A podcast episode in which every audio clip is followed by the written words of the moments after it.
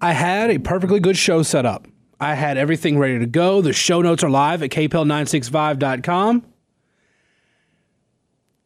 Everything was set to go. Still a lot of national stuff to cover, but I did my due diligence. I, I haven't checked the Louisiana and the local newspapers in a while.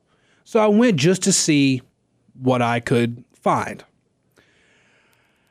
And I came across the story. I knew this was a story, I just hadn't read any of the write ups about it. House Speaker Clay Schexnayder tells Farm Bureau he's running for lieutenant governor. This is a story posted to the Daily Advertiser uh, the other day. It's written by Greg Hilburn. There's one paragraph in here in particular. If you want to know the quality of Republican leadership in the state of Louisiana, it is best exemplified in this paragraph.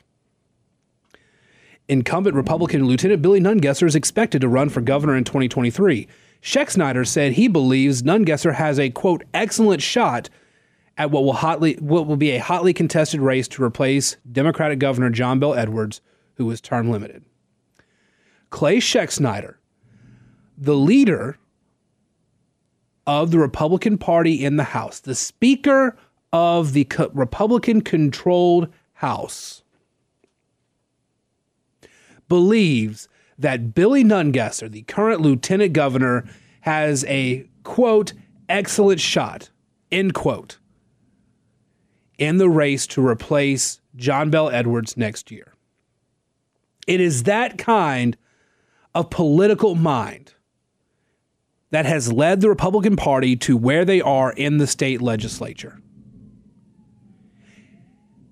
Is it any wonder Republicans can't get any major victories out of the legislature? And don't tell me about a veto override of congressional maps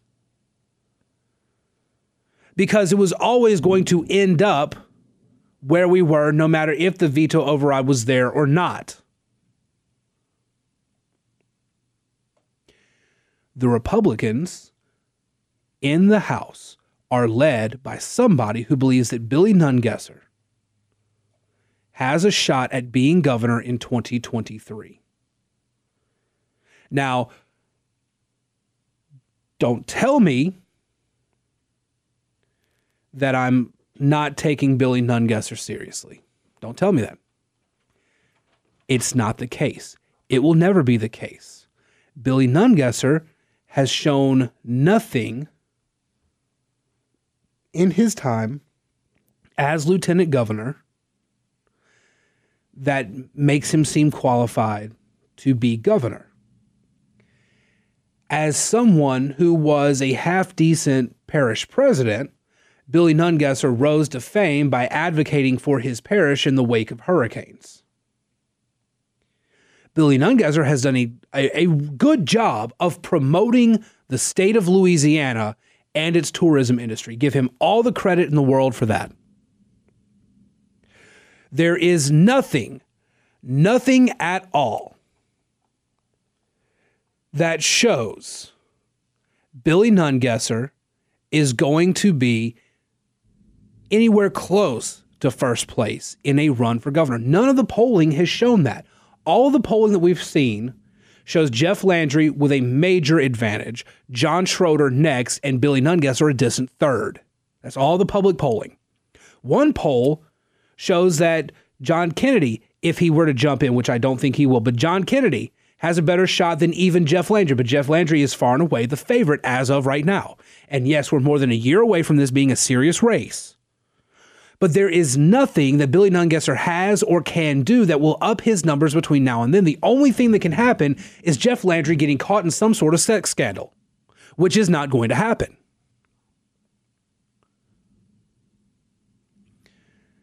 Incumbent Republican Lieutenant Governor Billy Nungesser is expected to run for governor in 2023. Schexnayder said he believes Nungesser has a, quote, excellent shot, unquote, at what will be a hotly contested race to replace Democratic Governor John Bel Edwards, who is term limited. Now, I realize that the Republicans in the House didn't actually vote for Clay for Speaker. Clay had to use Democratic support in order to become Speaker. Yes, I get that. But at some point, at some point, Republicans needed to do a far harder pushback And they need to do a whole lot more to force Schexnayder to the right. News reports and leaks and quotes were not enough. This is the leader of the Republican Party in the House of Representatives, and he is out there saying that Billy Nungesser has an excellent shot to be governor of the state of Louisiana. That is the type of statement you make if you are completely ignorant about the state of Louisiana, its voters, and the electoral politics of the state. And that is exactly what Clay Schexnayder has proven time and time again in the way he has handled the state legislature. No, uh, Schexnayder wants to run for lieutenant governor. We have a great lieutenant governor now, Schexnayder said of Nungesser. He's looking at another spot that's a little bit higher than where he is now. I think he has an excellent shot at it. If you can find it in your heart to at least think about me a little bit whenever that position becomes available and we're running, I would appreciate it.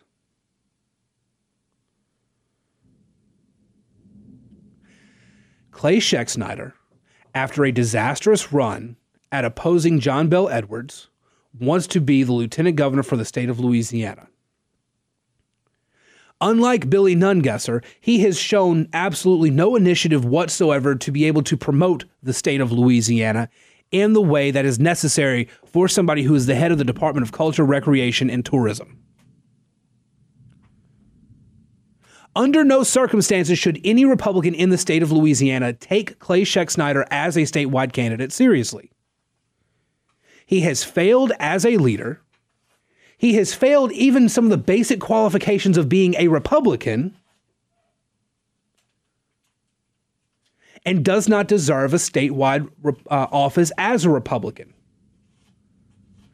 There are better choices. I don't know who they are, but smart money is there is somebody out there who will run who will be a better spot, who will be a better candidate for lieutenant governor than Clay Schexnayder. Somebody who has shown no inkling of understanding of the state of Louisiana, its electoral politics, or indeed its people and culture.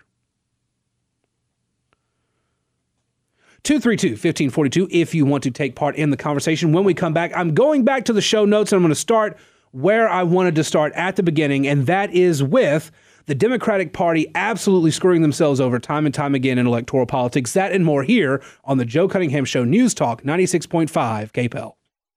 Welcome back to the Joe Cunningham Show here on News Talk 96.5 KPEL. The Democrats continue to drift further and further to the left, and it is starting to pose an electoral problem for the Democrats. I want to kind of break this down. This is, again, if you go to the show notes, uh, go to the section talking about uh, the Democrats drifting leftward. Um, the Democrats kind of uh, being their own worst enemy. There's two pieces I linked to here, and I'm actually going to go uh, in reverse order here. I want to start with the New York Times. Early last year, as Democrats were preparing to control the White House and Congress for the first time in a decade, Josh Gottheimer met with Nancy Pelosi to discuss the party's message. Sitting in the Speaker's office in the U.S. Capitol, he opened up the YouTube app on his phone. There was something he wanted to show her. Gottheimer, who represents a wealthy suburban and exurban House district in northern New Jersey, was first elected to Congress in 2016. His victory over a seven term Republican incumbent in a district in which Donald Trump narrowly defeated Hillary Clinton. It was one of the Democrats' few bright spots that year. Since his arrival in Washington, however, Gottheimer has been the cause of more headaches than celebrations for Pelosi and her leadership team. As co chairman of the Problem Solvers Caucus, a group of 29 Democrats and 29 Republicans that quixotely uh, aspires to the goal of bipartisan compromise, he has frequently found himself at odds with his fellow Democrats on everything from foreign policy to President Biden's domestic agenda to Pelosi's leadership.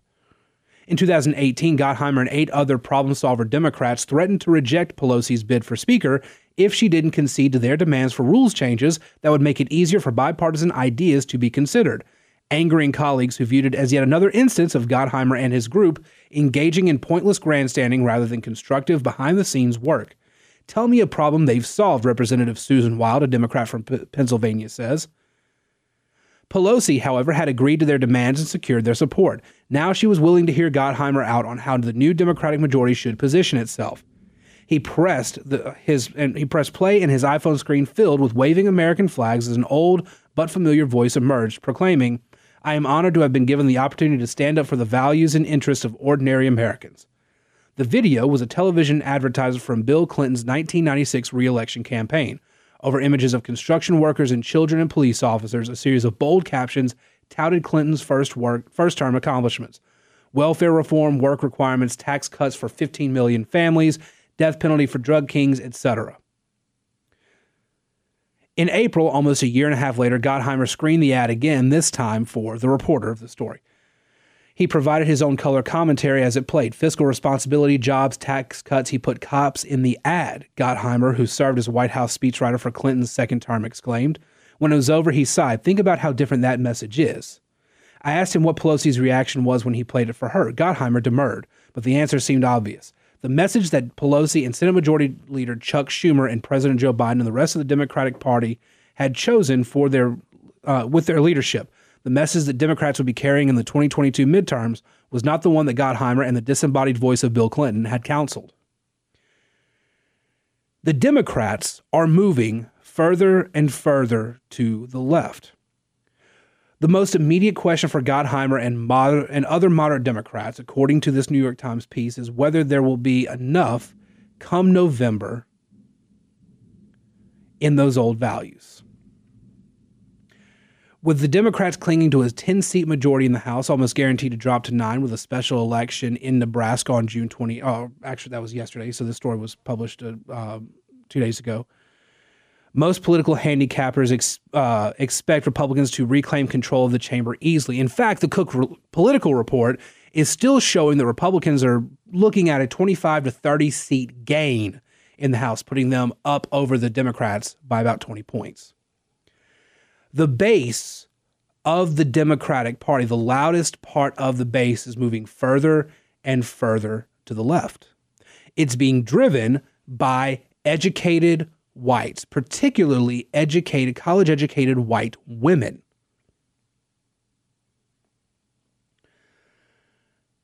The Democratic Party is shifting to the left and they are not seeing any middle ground. They are not seeing any way to resolve the problems that they have with the Dem- with the Republican Party. Now, I want to read this, and I'm sorry for reading so much in this segment, but it's important. This from center left writer Josh Barro. I wrote on Friday about the next steps after Dobbs, what Democrats can do to secure abortion rights without the Supreme Court doing it for them. Matt Yglesias has some useful additional thoughts, including benefits of conventional protests.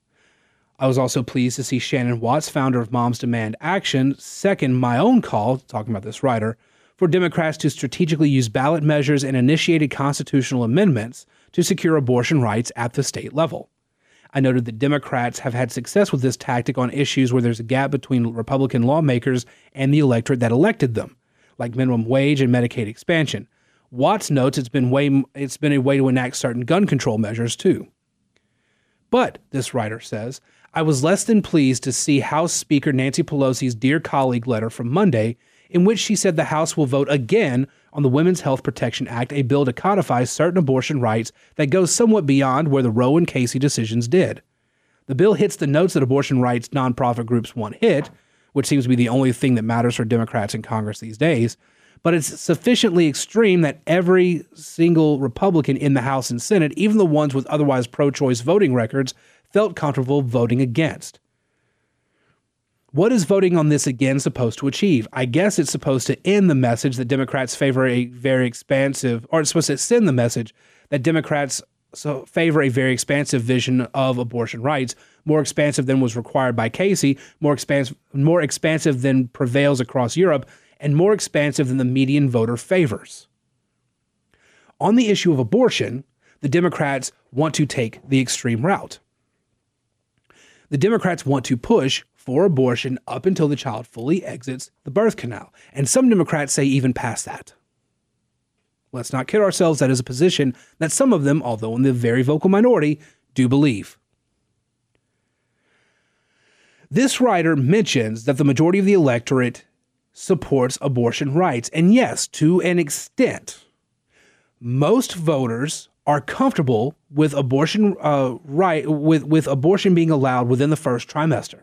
But after that, support significantly drops. Most voters are vehemently against late term abortion.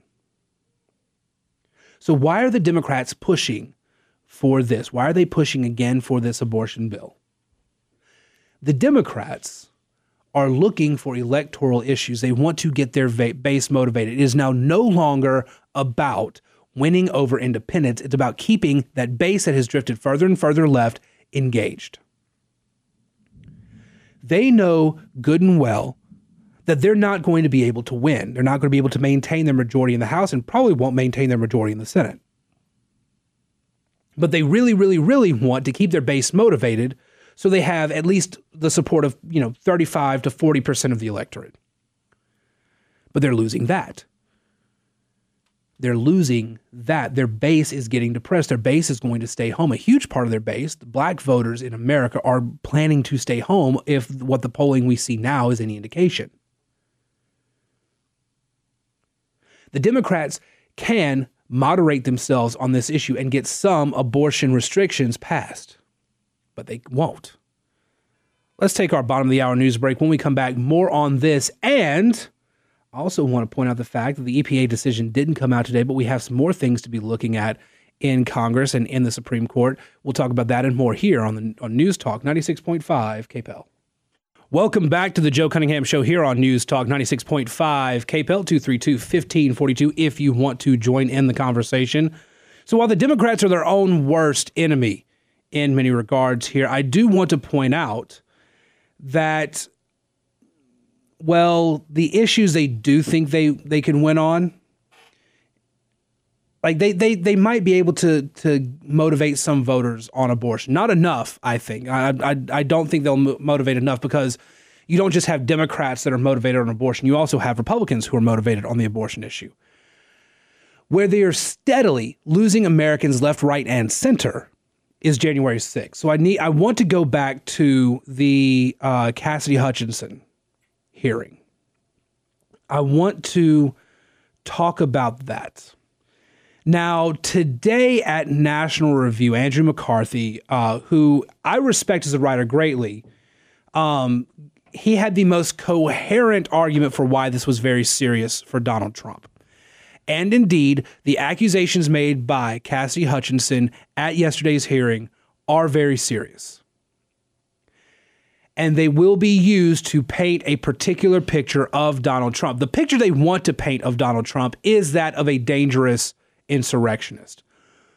In my opinion, what the picture she painted yesterday was the picture of a raving lunatic. If he's somebody who's willing to just jump forward and strangle Secret Service agents and, and try to take the wheel of the presidential limo or SUV or whatever it was they're claiming. That's more lunatic behavior than it is insurrectionist or despot or whatever you want to call it. The problem is that in this bombshell hearing yesterday, it was, as I mentioned yesterday, legally hearsay. Now, this isn't a court of law, so that doesn't matter. They're trying to paint a picture to convince, uh, to convince uh, Merrick Garland to indict Donald Trump, which, by the way, won't happen. The Democrats and Liz Cheney and Adam Kinzinger are trying to paint this particular picture. Since the testimony, though, Two Secret Service agents have come out and have said this did not happen, and we will testify under oath on that. No Secret Service agents, according to the agency, were assaulted by Donald Trump on the day of January 6th, as um, as the as uh, Cassidy Hutchinson claimed yesterday.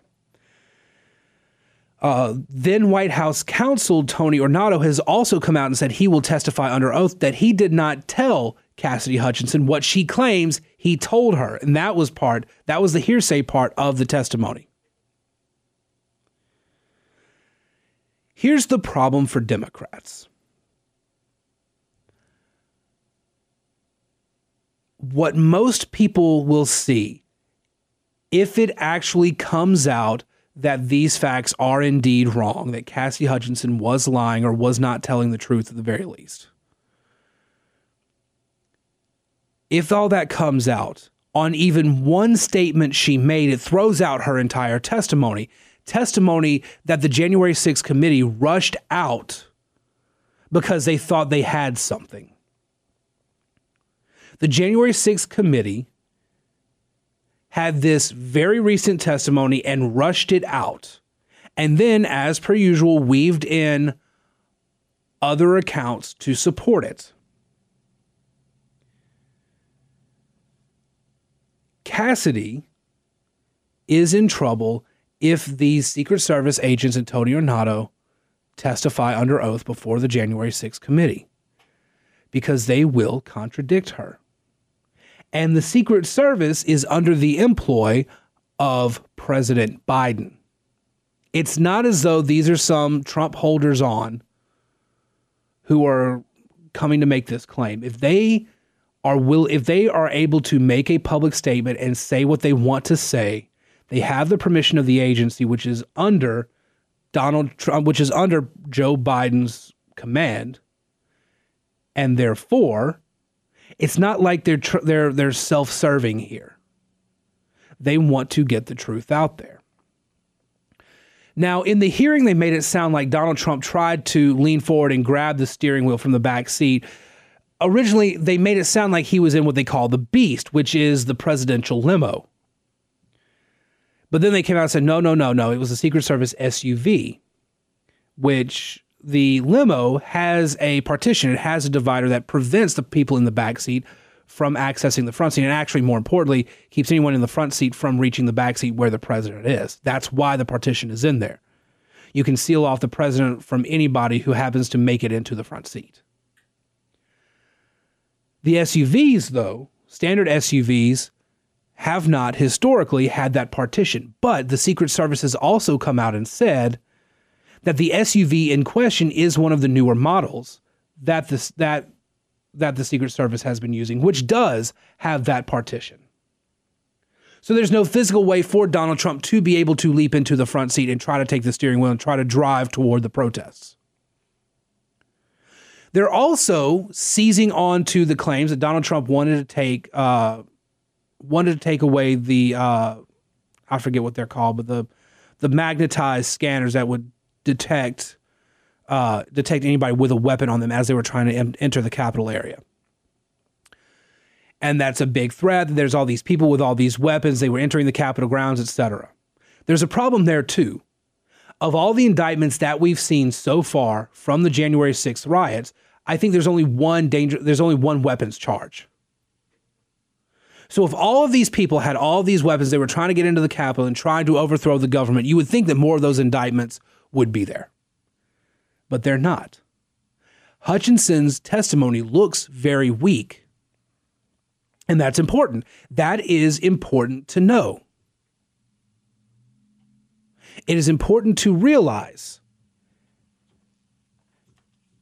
that the January 6th committee does not have a, a, a smoking gun. They do not have anything that still directly ties Donald Trump to an attempted insurrection. This goes back to what I was saying earlier. The Democrats are their own worst enemy here. They have rushed out this testimony without verifying, without bringing in any supporting evidence, really,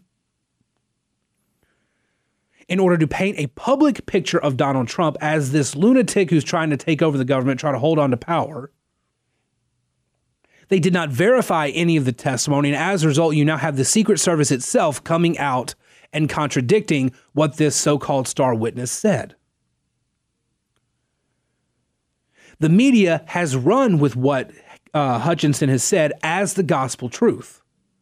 They are running and they are saying that Donald Trump tried to strangle Secret Service agents, he, that he leaped into the front seat to try to drive the Secret Service vehicle, that he did want all these people with weapons to enter the Capitol. They are saying this as if it's gospel truth, and it is not.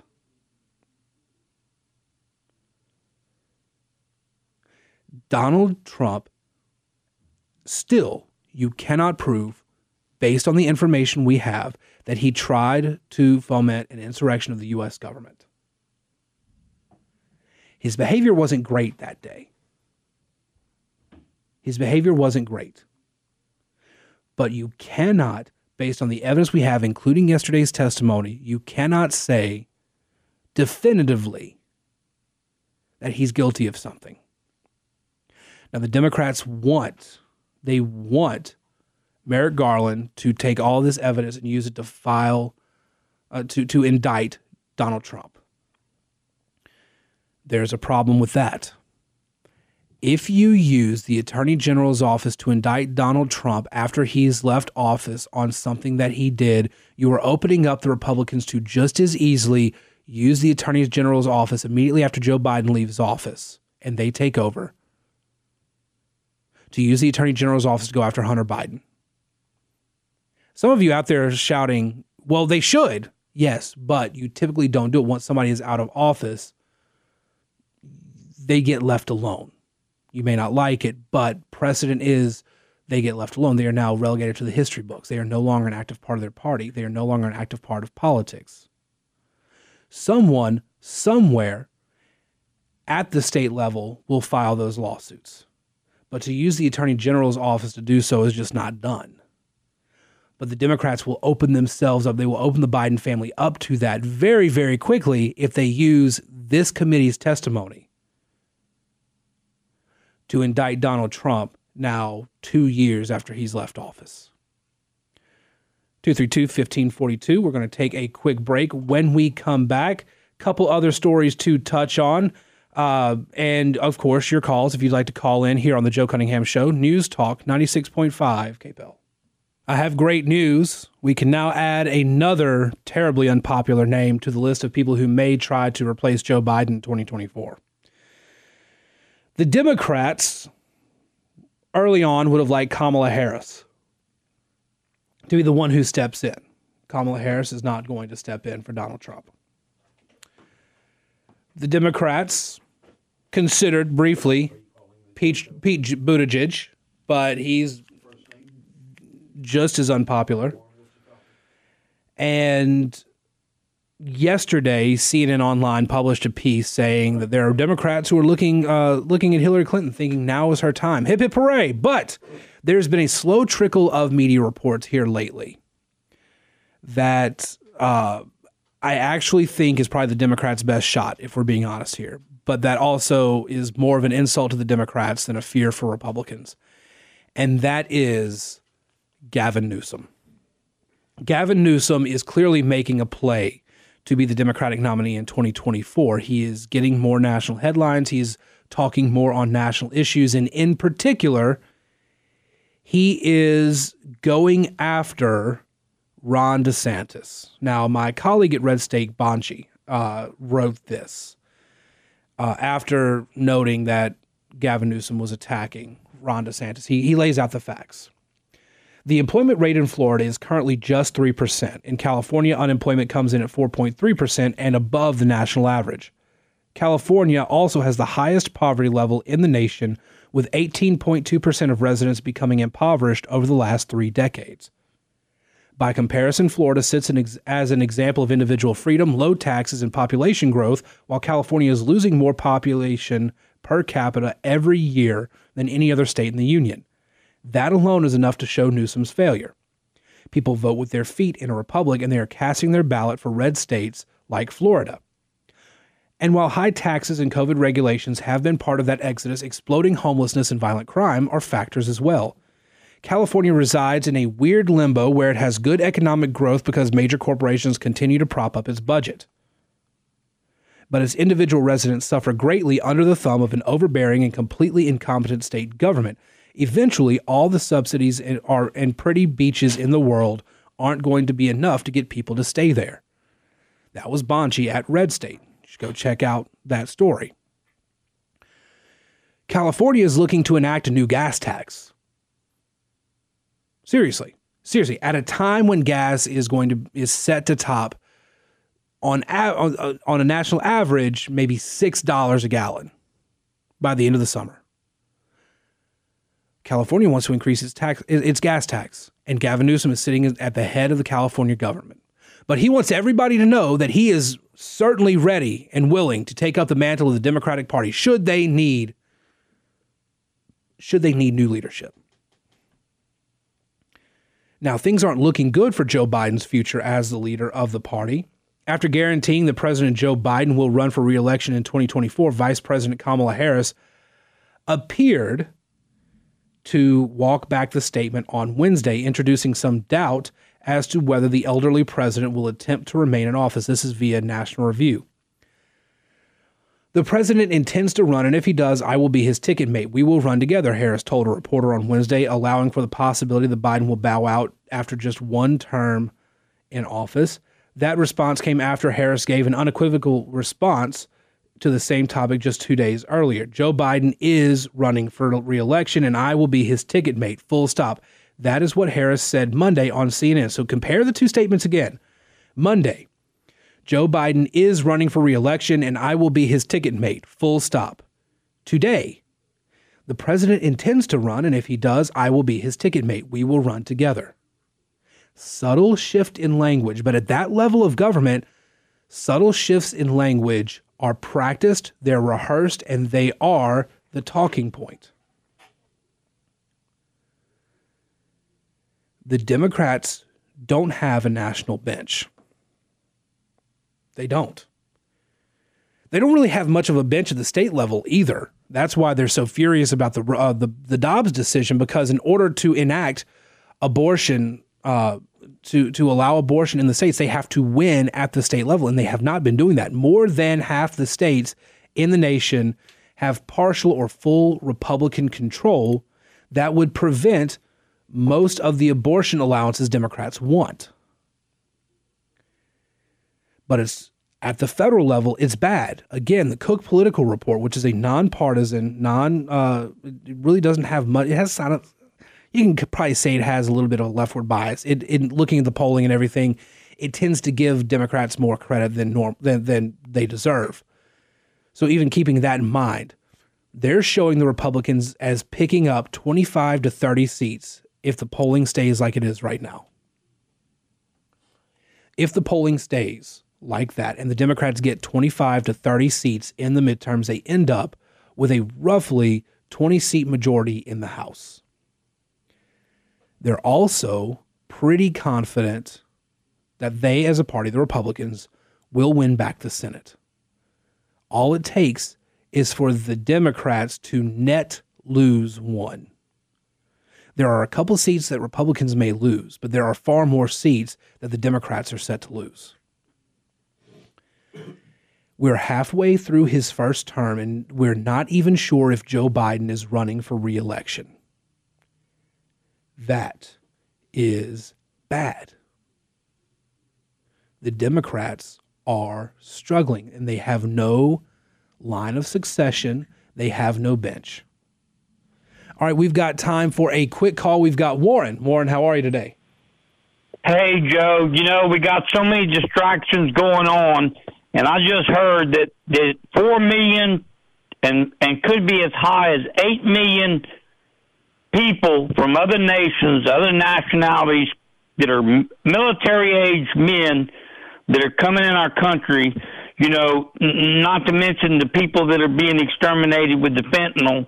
Mm-hmm. And Moon Griffon asked a question today what book of Revelation we're in. If you look in the book of Matthew, it said, Nation shall rise against nation. It talks about lawlessness, it talks about pestilence but nation against nation, nationality against nationality. We got nations coming in our back door, and we already let a bunch from Afghanistan in our front door, all military age men. This is another Pearl Harbor taking place, and everybody's asleep.